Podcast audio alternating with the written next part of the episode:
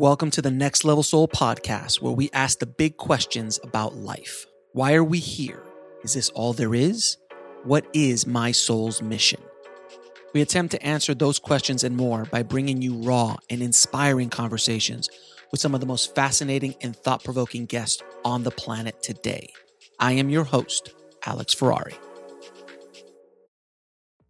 I've always wanted to help the audience take their soul to the next level, so I've partnered with Mind Valley and other amazing free courses on spirituality, mind, body, soul, longevity, wealth, and so much more. All you need to do is go to nextlevelsoul.com forward slash free.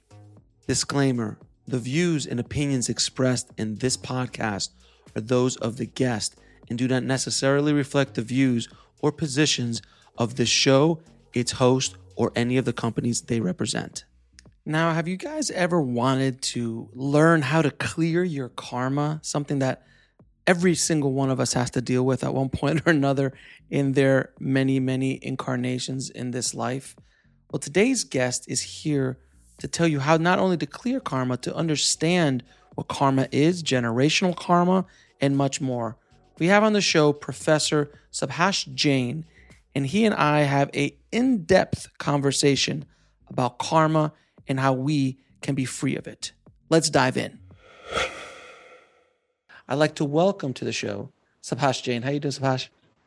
Hello, Alex. How are you? I'm very good, my friend. Thank you so much for coming on the show. I'm excited to talk to you about uh, your book, The Path to Inner Peace, Mastering Karma. And uh, karma is a very interesting word. We talk about it. It's almost in the it's in the lexicon. It's in the zeitgeist. People talk about karma, instant karma, all of these kind of things as as like, you know, oh, that you know, he was mean to somebody, and then all of a sudden, a truck hits him. I'm like, that's instant karma. I'm like, I'm not sure if that's instant karma. Yes, exactly. So my my first question to you before we jump into into karma is what's how did you start your spiritual journey? You see, I came to this country a long time back in nineteen sixty-seven. You can see it's about fifty-five years ago. Okay.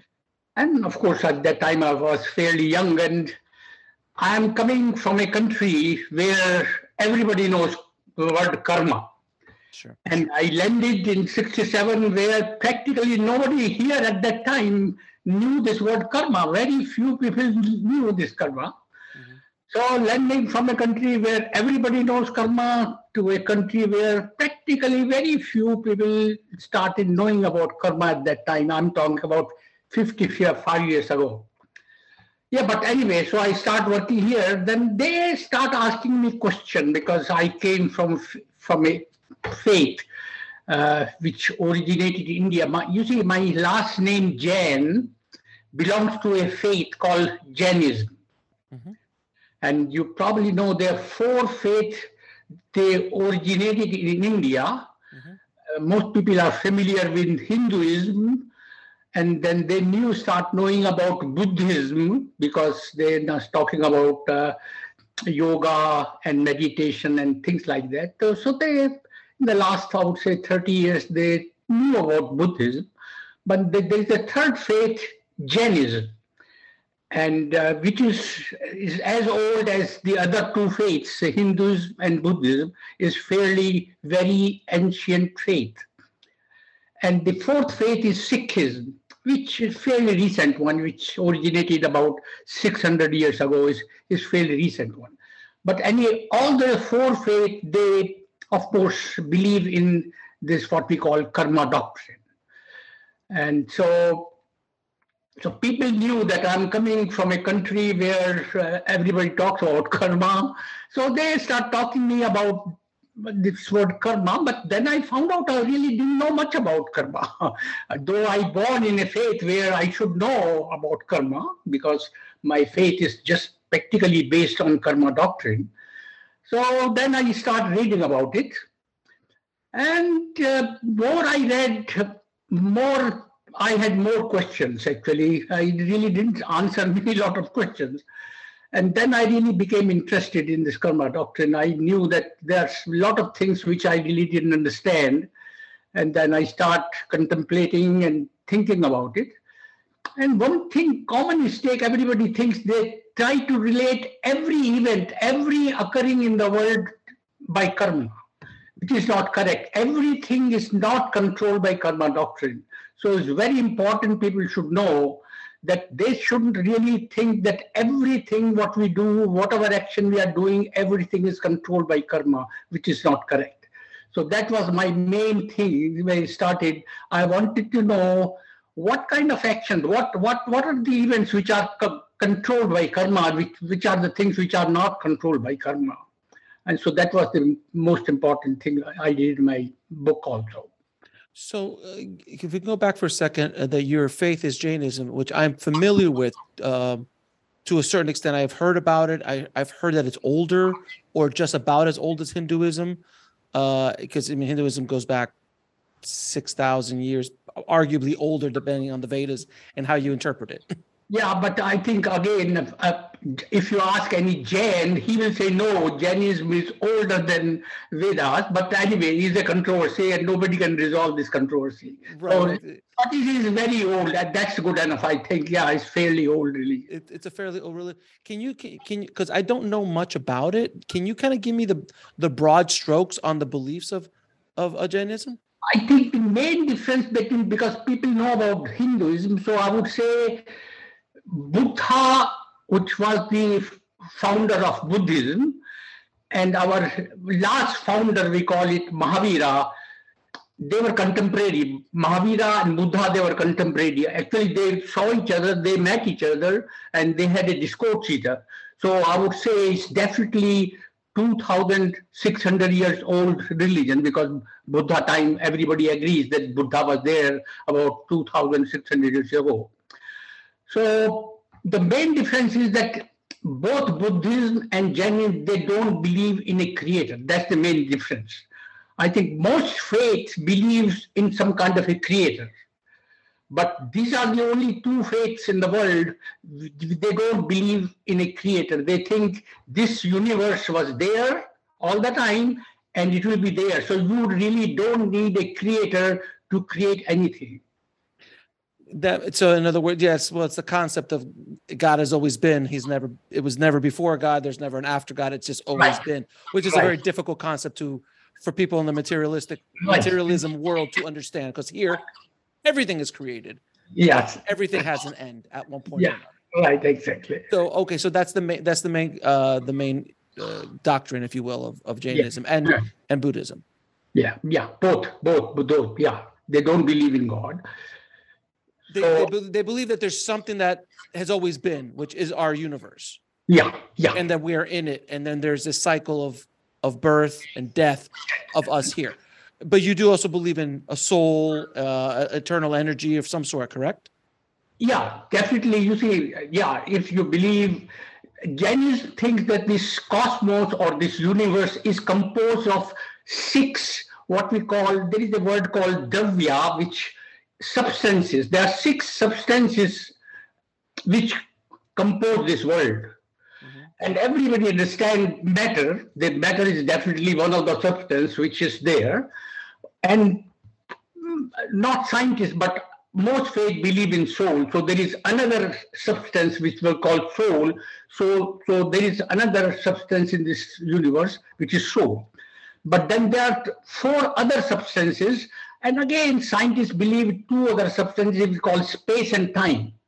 So Jainism thinks, yeah, there are two other substances, space and time. They're also part of this universe. So the universe cannot exist without space and time. So we call these as kind of a substance which exists in this world. Mm-hmm. But besides these four, there are two other substances which are really little, nobody understands, and uh, we call medium of motion and medium of rest. We think that anything to move, you need some other thing which helps moving things. So we call, there is another substance which scientists sometimes they call, start calling ether. They, because they think, they, they thought for to, light to move, you need some kind of a medium. light cannot travel without a medium, that kind of a wave. So they thought, oh, for all these waves, you need a medium. And they start talking about a substance called ether. But they had this problem, and Einstein had problem with this ether. And sometimes they say, oh, yeah, there is a ether. And sometimes they say, no, we, we can explain this universe without ether. So it's still science, scientists are not really sure about this concept. But anyway, in Jainism, we think you definitely need a medium which help. We'll be right back after a word from our sponsor. And now back to the show. Other substances to move, to matter or soul to move in this universe. And we call this substance medium of motion. And similarly, you need another substance we call medium of rest. All these planets are revolving. There is some kind of an equilibrium, uh, uh, steadiness. And you need a substance so that everything is in equilibrium. And we call the medium of rest. So these are the six substances which at this is the unique concept in Jainism. They talk about all these different substances in the universe, and they think there are six substances in the universe, and definitely soul and matter are the two most important substances. Yeah, that's really fascinating. I've never heard those concepts before. I understand yeah. them, yeah. but I understand the concepts behind it, but I've never heard those before. Well, let me ask you, because you've mentioned you mentioned Einstein and and you mentioned scientists. It's really interesting now that uh, that so many um, so many of the concepts that have been around with Jainism and Hinduism and in the Vedas, these basic concepts have been around for thousands of years, and scientists and science are starting to catch up to those ideas. So mm-hmm. wh- wh- what are your feelings on how science, quantum physics and things like that are starting to really intertwine with concepts of faith, religion, spirituality? Yeah, you see, that's what I think. There is a one group in India right now, and I, I belong to that group. We are trying to combine these two ideas because there is still a wide gap what the way scientists think and the way Jainism think about the universe. And the idea is from two opposite directions. We, the scientists, when they talk about matter, they start with a solid, liquid, gases, and they go to smaller and smaller particles, and they start breaking these atoms and molecules into atoms and quarks and the smaller and smaller particles. So this is the direction they are going. They started with big molecules and then start breaking those molecules into smaller particles. And they are now talking about quarks and uh, different type of particles, small particles.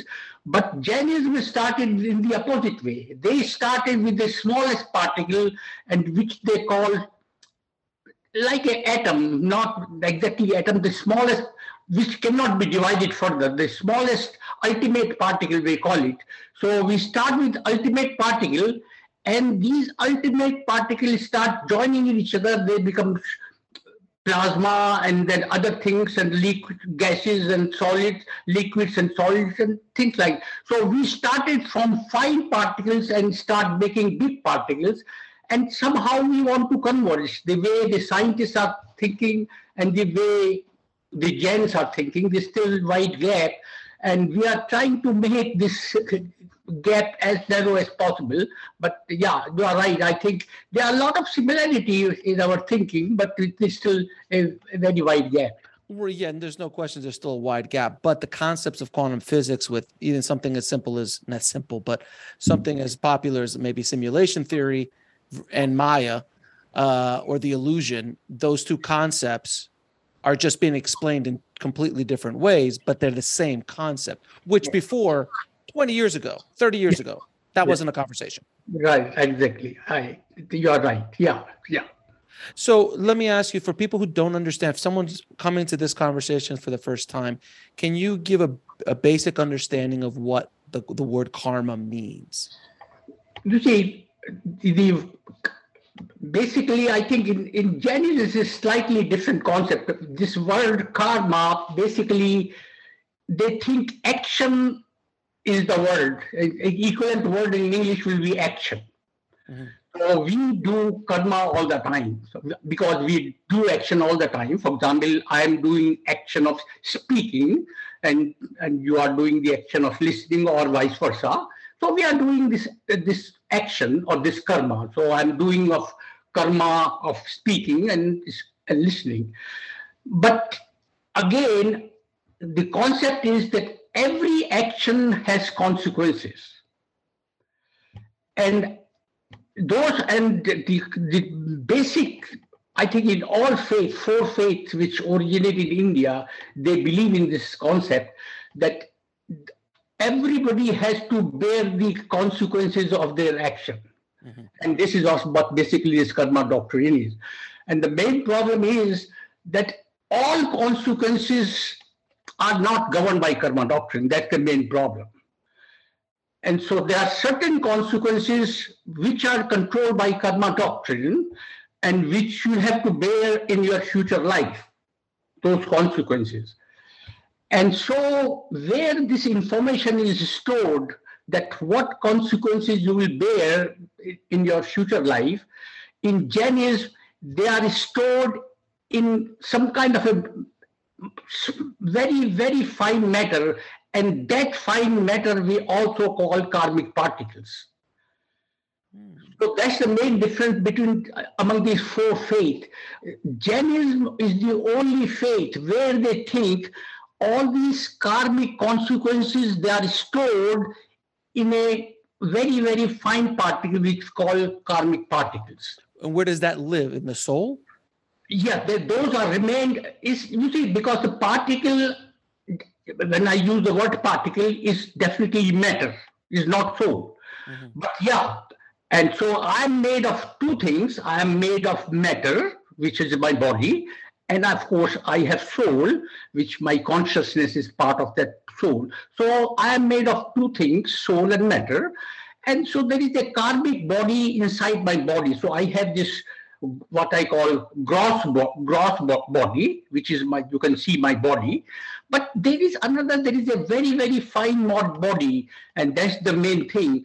Those fine particles are so fine, nobody can see, even you cannot see under the microscope. This is like a very similar to your genetic body, but genetic body is, is still coarse. You can see genes or D N A molecules by uh, under electronic microscope, but the problem is this karmic body is even more finer, more subtler than the genetic body. And so, and we think, at least we start talking about it, because scientists think ninety-six percent matter of the universe is still not visible. They call dark matter and dark energy.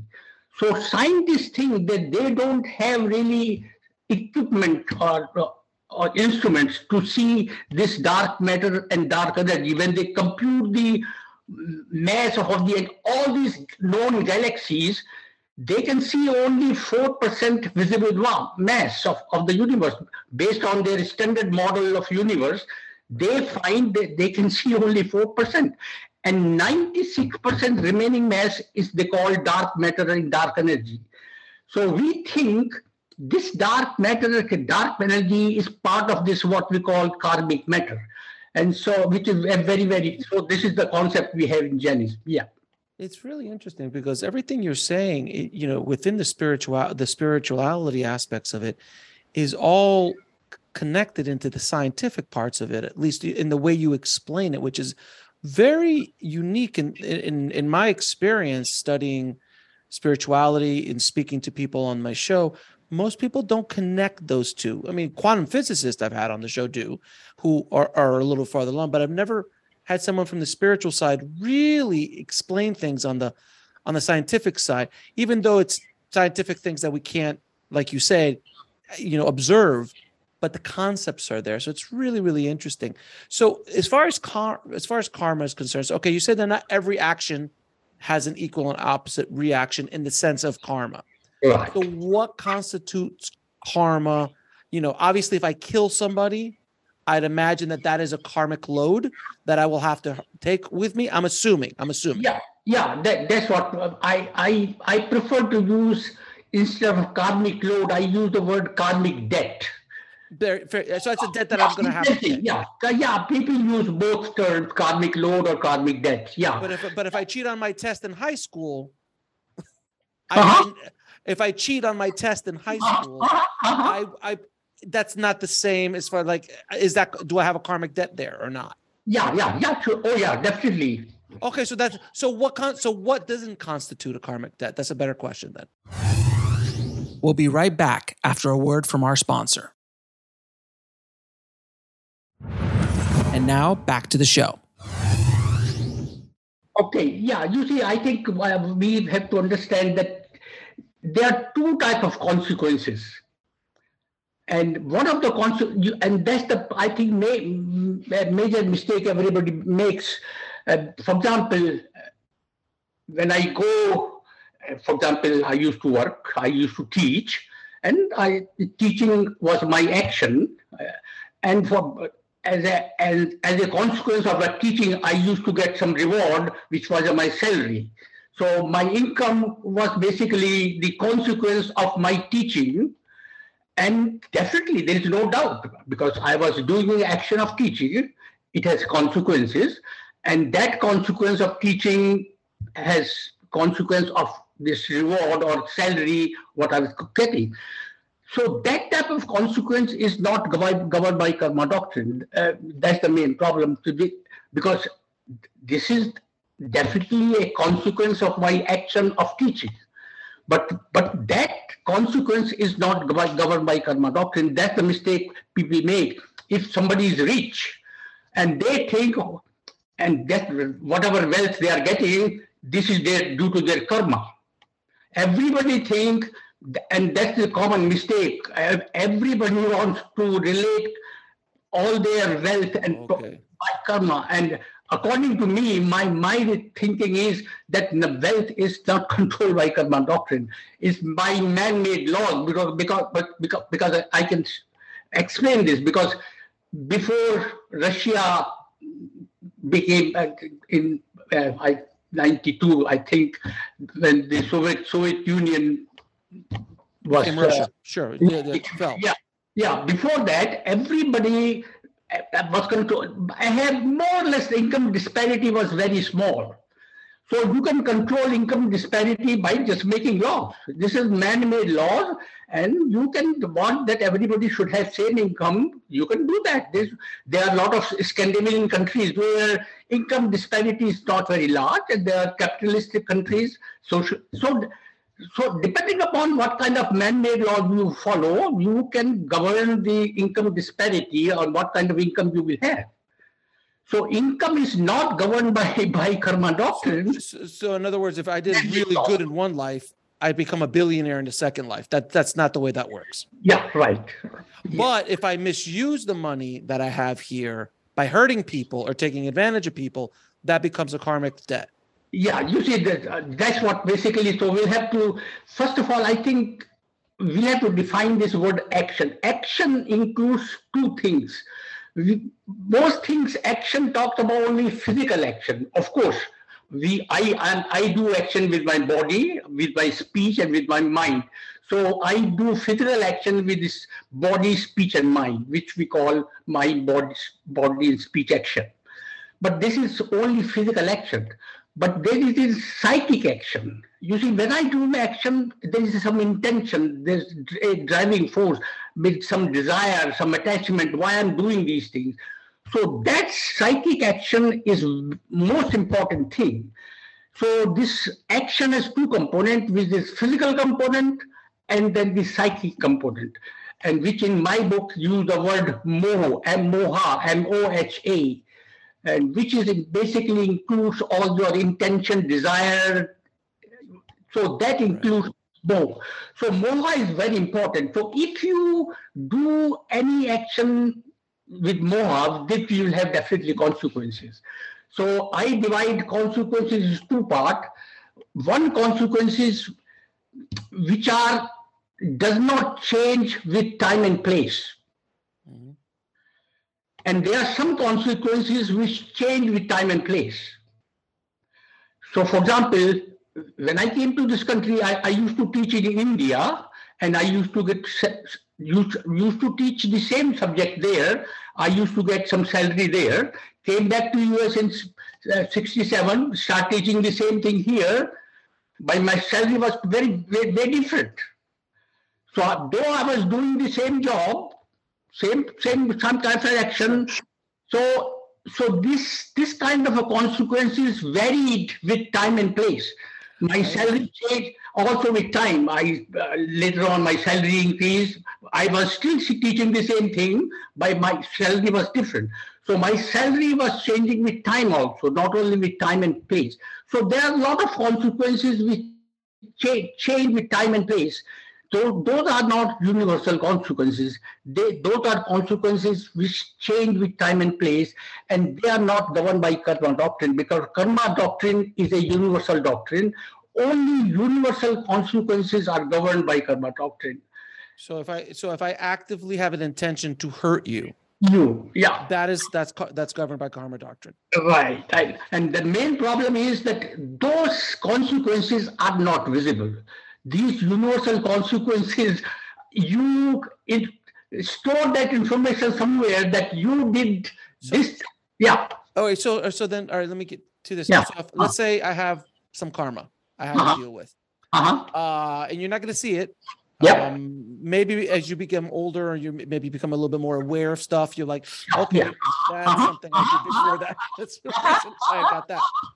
But the, but the universe will find a place and time for you to pay that debt off in this life. Yes. Whether that be if you hurt somebody intentionally in another life, in this life, someone even might be the same person in a different in a different body maybe, or just a, or or a different person will make you feel the same way you made someone else feel, or those consequences. Is that accurate?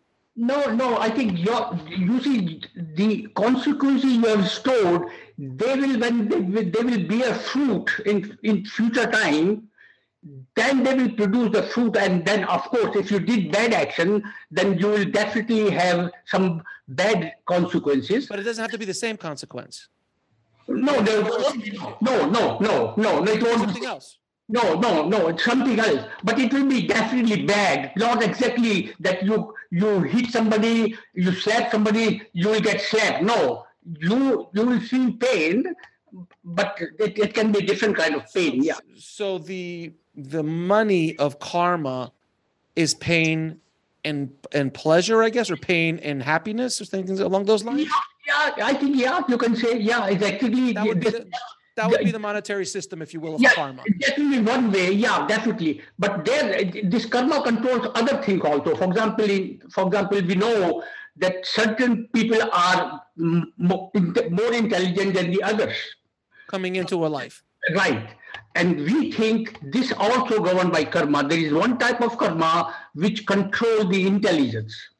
Intelligence, physical attributes, artistic, right. yeah, artistic yeah. talents, yeah. Yeah. Right. where yeah. you're where you're born, who you're born to, all yeah. these. Yeah, right. Are, yeah. right. So yeah. let me ask you a question. I've talked to multiple um, spiritual masters on the show, near-death experiencers. Mm-hmm. My understanding of the way karma is is is um, dealt with on the other side, and again, mm-hmm. this is just from what I've spoken to, is that the soul, it is a karmic debt. But the mm-hmm. soul's choice is to come back and deal with that debt. It is not like a, a doctrine that means you have to go back to earth to pay this debt off. It's more like if you are going to continue down this, this path, you will have to repay this debt. And from what I understand, it is the soul's choice to go, oh, I really need to go back down there because I slapped Subhash in the face and I feel I, I feel really bad at what I did to him. And if I'm if I'm just going to keep growing spiritually and evolving, I need to go back. And it's almost like I'm just going to go back because I got to do the work, as opposed to someone's up there with a judge and a, you know a gavel and a judge that says, no, you must go back. Yeah, you see, that, as I said in the beginning, because we don't believe in a supreme power, there is no God in our. So this karma doctrine is self-regulating doctrine. Correct. So this karmic body, the way this the, we have this karmic body, everything is self-regulating. So this, yeah, so that, that's the main difference. In all other two faiths, which is Hinduism and Sikhism, where they believe this there is an administrator, God take care of all those things, then things become easy because then you can leave everything uh, to the God. and he will take care about the reward and punishment. But if you don't believe in God, then you will have to devise a system in which you will have to explain how this system works, how this your karmic body will take care. So my question to you is, who developed the system? We'll be right back after a word from our sponsor. And now, back to the show. Well, it's a self-regulated system. It, there was no development. The system was there all the time. As long as the universe was, there is no beginning and end of this universe. It was, so we were there all the time, and so everything was there all the time. So there was no beginning, no end. It's hard yeah, to understand yeah. those concepts here. Yeah, I mean, it's yeah, just, it, it, it's yeah, difficult. Yeah, that's the, that, that's the basic assumption. The very first presumption in Jainism is there is no beginning, no end, no creator. The, it, this universe was there and it will remain there. Exactly. There's it, okay, so I understand where you're coming from. So, all right, so let's say that you have karmic debt right. on your body. Right. Is there anything you can do consciously to repair it?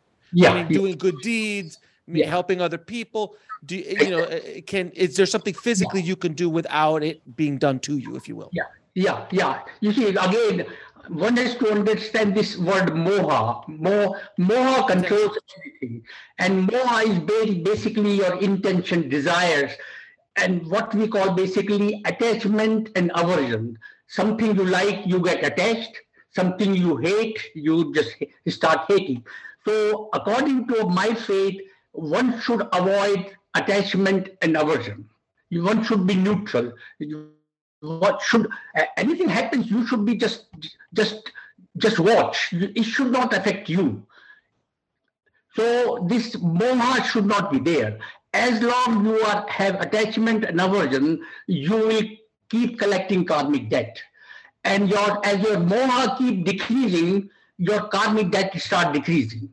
So the idea is basically you start with certain attachment and aversion, and somehow you start controlling your attachment and aversion with time, and say, okay, I I love that thing so much, or I hate that so much. Don't love, don't hate so much, and keep reducing your attachment and aversion.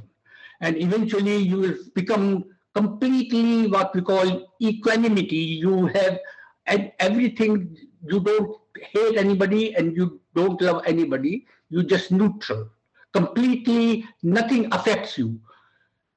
And so that moha becomes zero, and once your moha becomes zero, then your karmic debt will become zero. So the mantra is basically try to reduce your moha. And the best way to reduce your moha is control your desires. And the other be- best way I can explain, try to live with less.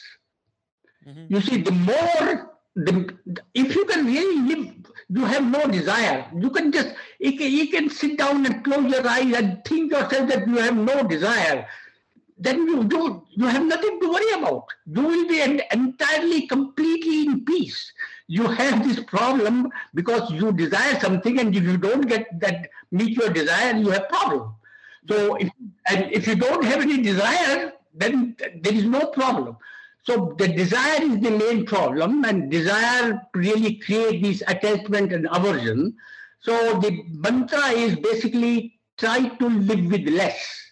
And as you keep reducing your requirement, and I think right now, the way our universe is, we are behaving, and our climate, all this climate problem we have, and all these things will go away if everybody starts consuming less rather than wanting more. You can just see how the things will change. So the basic mantra is try to live with less. If you just do that, and then you will go in the right direction, and eventually you keep reducing your requirement, and then eventually a day will come when you you won't need anything, and you won't have a no more and no karmic debt, and you will become, your soul become without karmic debt, and that soul we call pure soul. Right now my soul is impure because it carries a lot of this karmic debt, and the idea is that we want to get, get rid of. So you see the kind of happiness I'm talking about, One is we call transient happiness. We get happiness and that lasts for the such a short period. Right. But if you can think of yourself without desire, no desire at all, that kind of happiness you will have, it will not, never will go away. There's, there's, I could tell you from experience. Yeah. Uh-huh. That, you know, when you want to buy and consume and buy and consume, and you're like, oh, I want to buy a new T V, or I want to buy a new car, or I want to buy this or that. Yeah. You're happy for, for a little bit, and then it, no, then, exactly, then it exactly. goes away. No. But being debt free, mm-hmm. with no credit card debt, yeah. is a feeling of happiness that you can't comprehend. Yeah, right. Unless, exactly. you, unless you feel that. There's right. a sense of freedom with yeah. that. Yeah. For most of my life, I was always dealing with debt and understanding how the money worked. And I was just, I was an idiot. I, I just didn't know until I got educated. And I had a, a good woman in my life to help me that, that was able to get that. But that freedom is so powerful. And it's something that I think we should all thrive to be, is to find that freedom within ourselves. So if you can be happy with yourself without anything external around you, then you're always happy. Yeah, exactly. That's what I try to do. Yeah. But if, but if this thing that I'm holding is the source of my happiness, then if this thing goes away, you have a problem. Right. So that's, yeah, you see, I, I, I also have the same thing, but I just use this only probably half an hour per day. And I know people use twenty-four hours per day. So I, I can about the phone, by the way. You're talking about the phone. I, I, I, I don't hate it. I still use it. I have, but I know that I can. He, he, my cell phone is not controlling me. I am controlling my cell phone. The difference is most people, cell phone is controlling them. And we have to learn that we have to control cell phone rather than cell phone. So we have we are going in the wrong direction. I think it's okay. Use it. I'm not against using cell phone, but don't give your everything to cell phone and you become slave of the cell phone. It's a tool. Yeah, that, yeah, that's the, It's it's an absolute tool as opposed to letting it control you. You need to control yeah, right. it um, w- without without question. So you were saying earlier that if you release all your karma, you become a yeah. pure soul. Yeah. Is that what Buddha, Jesus? Yes. Yeah. That's, that's what they became? Yeah. That's what the, the whatever thing, nirvana they call it, or moksha they call it. No, so, right. yeah. You see, once you go, then, then you are not come back as it, as it in reincarnation, not reborn. There's no you, need. No need. So that's what you want to do. If you don't want to come back into the cycle of happiness and misery, because once you are in this world, misery will be there all the time. There is no way. You will be happy sometimes, but most of the time you will be in, in, unhappy. So that's the main problem. So if you want ha- happy all the time, infinite happiness, then definitely you want to become what we call pure soul. Pure soul has no problem at all. And the idea is basically to get rid of this karma and convert my impure soul to become a pure soul. And then, and then, because karma and nirvana, are karma and enlightenment, mm-hmm. are those exclusively separate, or do they coincide at the same time? Meaning that if you lose all your karma, you, can, you, become enlightened. you yeah. will become enlightened. Exactly. Right.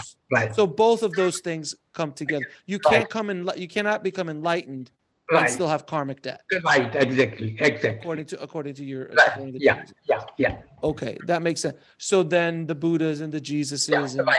yes, exactly. the, the quote unquote ascended masters, essentially. Right. Right. Uh, right. As, as you see behind me, I have Yogananda. I have, yeah, yeah, yeah. I can, yeah, I can see all of them. Yes, yes, yes. Babaji, all of these, yeah, all yeah. of these ascended yeah. masters that I have a- around me. So, okay, because that's that was something that p- people to understand. So, there's something that you mentioned in your book called the karmic field. Is that what is the karmic field? Karmic field is basically when you are doing new action, you have your consequences are old actions, which are stored in your karmic body. So your new action can affect the, your past consequences through your karmic field. Okay, explain. So that. that's important. I think by doing new, suppose you have done lot of bad actions in the past, and you have very bad consequences stored in your karmic body. But you need not to worry about. You can really convert those bad actions or consequences into good consequences by doing good deeds in the future, because this karmic field is an interactive field. The new action affects the past consequences, consequences of past action. We'll be right back after a word from our sponsor. And now back to the show. So by doing good action in the future, you can really convert the bad actions of past action, bad consequences of past action through this karmic field I'm talking about. So people think, oh, you already have done so many bad things and there is no hope, which is not correct. You can definitely, once you realize that, oh, you you want to go a different path, you can you can start working right now. You can change your path and start doing good deeds and start reducing your, what I call again this moh, start reducing your attachment and aversion, so your moh keeps start decreasing, and you start doing new actions with less moh, then you will find your past consequences will also change. Well, let me ask you this. There's a lot of people, because a lot of people, uh, especially in the Western religions, you know, say that being rich or being wealthy Mm-hmm. is bad, and it's obviously it's hurtful and harmful, and you screwed people over and all this kind of stuff. But there are a lot of people who are extremely wealthy who do an amazing amount of things for the world, that do good and int- has good intentions with their with their money, and or they inherited their money and started to give it away. I, I the one the one person that comes to mind is the ex-wife of Jeff Bezos, mm-hmm. uh, the Amazon founder, who I think mm-hmm. she she has forty billion. Yeah, anyway, the and number she's giving it, and she's giving it away, and she's giving it, giving it away, and helping people. So, can you talk a little bit about that? Because a lot of people think that in order to be perfect, that you need to be without clothes, in the street, in a cave somewhere, uh, that have no no physical things in the world at all to do this kind of work. Is that fair? No, no, no. First of all, as I said in the beginning, money has nothing to do with karma doctrine. Okay. The, these consequences, which I call visible consequences, are not governed by karma doctrine. Whether it has nothing to do whether you are doing a good deed or bad deed. These consequences nothing to do. You, even a bad person can earn money. Sure. Oh, no, no, oh, no. I understand that. So the money, money part is, but yeah, yeah. Even a person who doesn't have money, he can do good deeds. But it also, but my point is, a person who has a lot of money can do good yeah. deeds as well. So he can he can have both things. Don't do any no no doesn't help anybody. Yeah, yeah. But if he helping anybody, he can do definitely good deeds. Yeah, sure. Right, and then someone who has the resources of, let's say, ex Missus Jeff Bezos yeah, right. could do an immense amount of good deeds right. with that with that money, you know, and and really do good for the world. So, because there is a demonization of money and wealth in the world, and they're like, oh, but you can't have good karma, or you can't have a, you can't be spiritually enlightened if you have too much money, or the, that's that's not the case from my understanding. No, yeah, you see again this word attachment. If you have definitely lot of atta- you don't want to give up when you have attachment. Whatever you have, you don't want to give to anybody. You have so yeah, but yeah, you don't get attached to money. Start giving up, then you don't have attachment. And no. definitely that's less moha, and less moha is better, definitely. Those who are not giving their money and they just want, don't want to support anybody, they have more moha. So the key is attachment. So I can right. have a billion dollars or I can right. have a dollar. Right. And the exactly. person who has a dollar could be more attached to that dollar right. than the person who has a billion. Yeah, exactly, exactly, exactly, exactly. Moha is the most, yeah, right. Okay, perfect. Now, I was introduced recently to a concept in karma called generational karma that is passed along through through from what I understand through D N A, through the genetic code. I don't know what it is, but where it's generational. So like if my grandfather or great-grandfather or great-great-grandfather, let's say I had a, a, an ancestor who fell off of a, a, a Mayan, was sacrificed on a Mayan pyramid and fell to their death, beheaded I in this in this life would be afraid of heights because I'm still dealing with what that is. It's an it's a, a crude example. Yeah. What is your feeling on generational karma? No, you see, I think yeah, I the I really can't say, but I know Hinduism that they, they have definitely kind of generational karma, and they have what they call community karma or common karma. But in Jainism, we don't have. We, this is karma is very individualistic. My my karma, nobody can really have. My karma cannot affect anybody. I have to bear my own karma.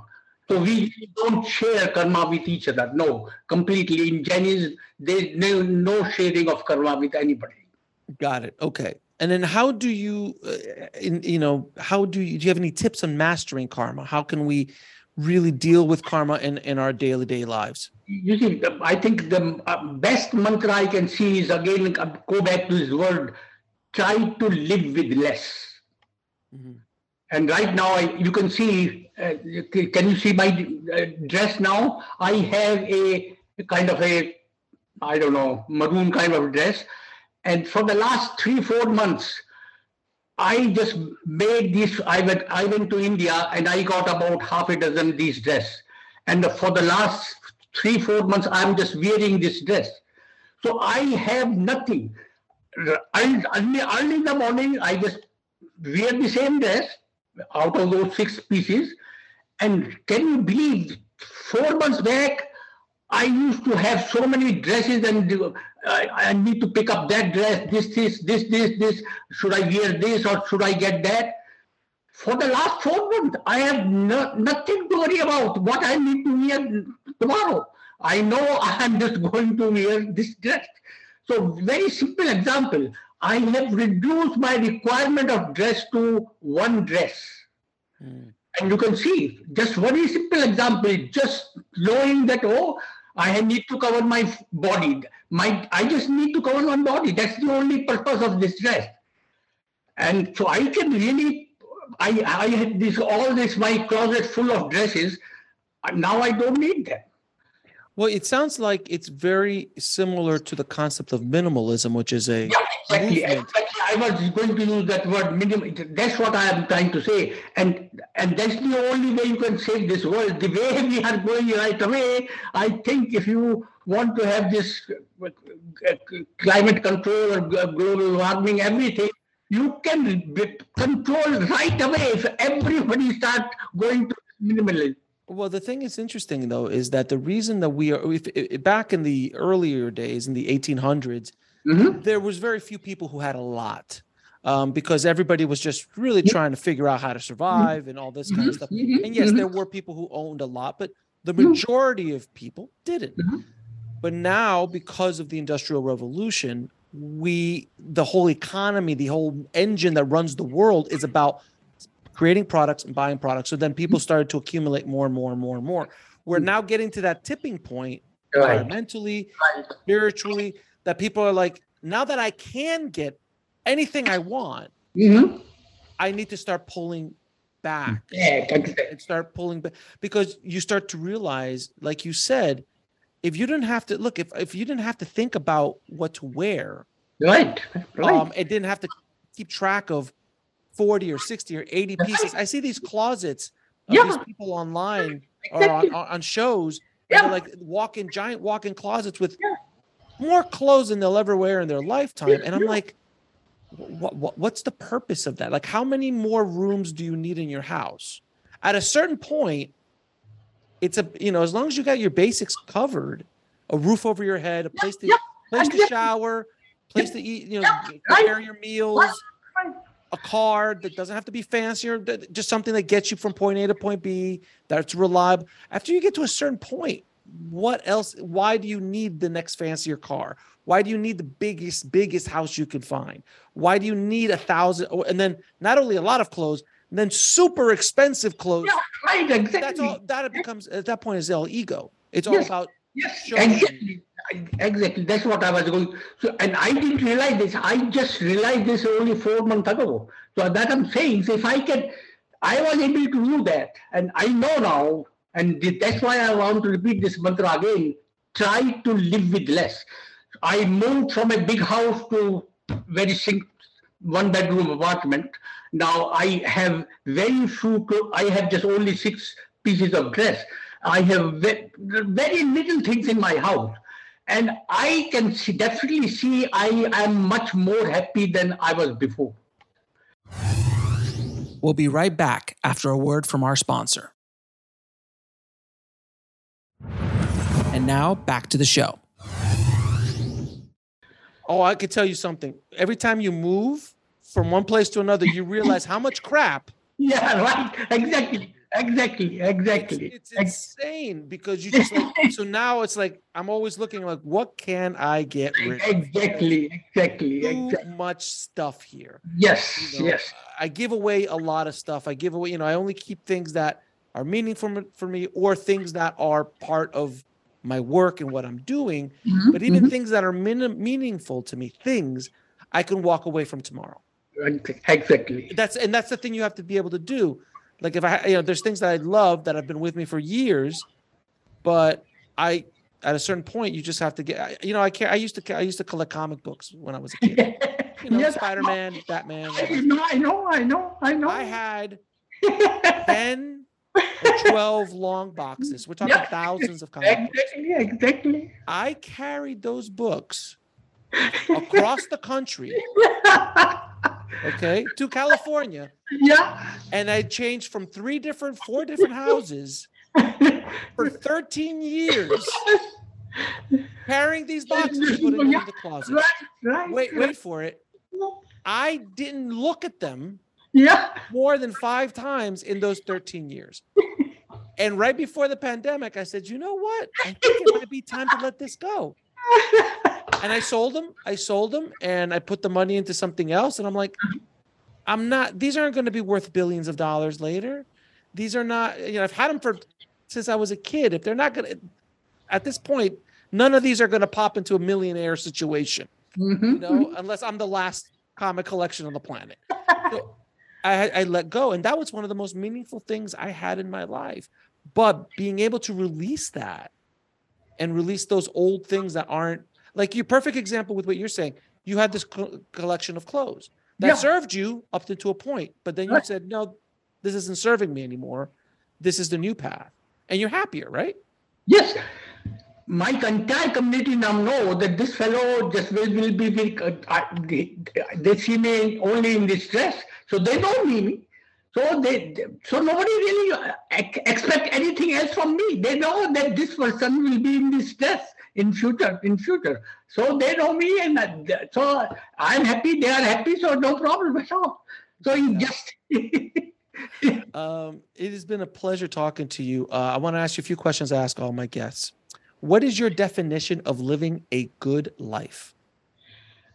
Again, I think I cannot think of anything better. If you can just, again, cutting down your requirements, live with, I think I cannot find any better word. Living with less is, is my be- best way advice would be. What is your definition of God? I will say a pure soul is God. He, God cannot, because we don't believe, create, he, God cannot do anything with me, for me, but yeah, I want to become God because God has perfect happiness, perfect bliss. Fair enough. You want to become, got it. Yeah. And what is the ultimate purpose of life? Just to become God. To to yeah, to to get rid of this karmic debt. Yeah, right, exactly. Yeah, that that's, that's my definition of God. En- yeah. Enlightenment, if you will. Enlightenment, yeah, nirvana. Yeah, yeah. Probably, up. yeah, that, that's a better word, yeah. And where can people find out more about you, your book, uh, The Path to Inner Peace, and uh, the work that you're doing? Oh, they can go go to my, I think I, I don't have any website, that's the main problem, but they, they can go to uh, this uh, amazon dot com to buy that book. Or mantra dot com. This, yeah, they can find my book there. Uh, and is there part any parting messages you would like to leave with the audience? No, is again go to same word. Just to save this universe, try to live with less. My friend, it has been a pleasure talking to you, and it's been enlightening to say the least. And I really appreciate what you're doing and uh, doing to help the world. So I appreciate you. And thank you again for coming on the show. Thank you, Alex. Thank you so much for having me. I want to thank Subhash so much for coming on the show and sharing his knowledge with all of us. If you want to get links to anything we spoke about in this episode, head over to the show notes at nextlevelsoul.com forward slash 202. And if you've only been listening to this over podcast and you want to watch these amazing conversations, please subscribe to our YouTube channel at nextlevelsoul.com forward slash YouTube. Thank you so much for listening. And remember, trust the journey. It is here to teach you. I'll talk to you soon.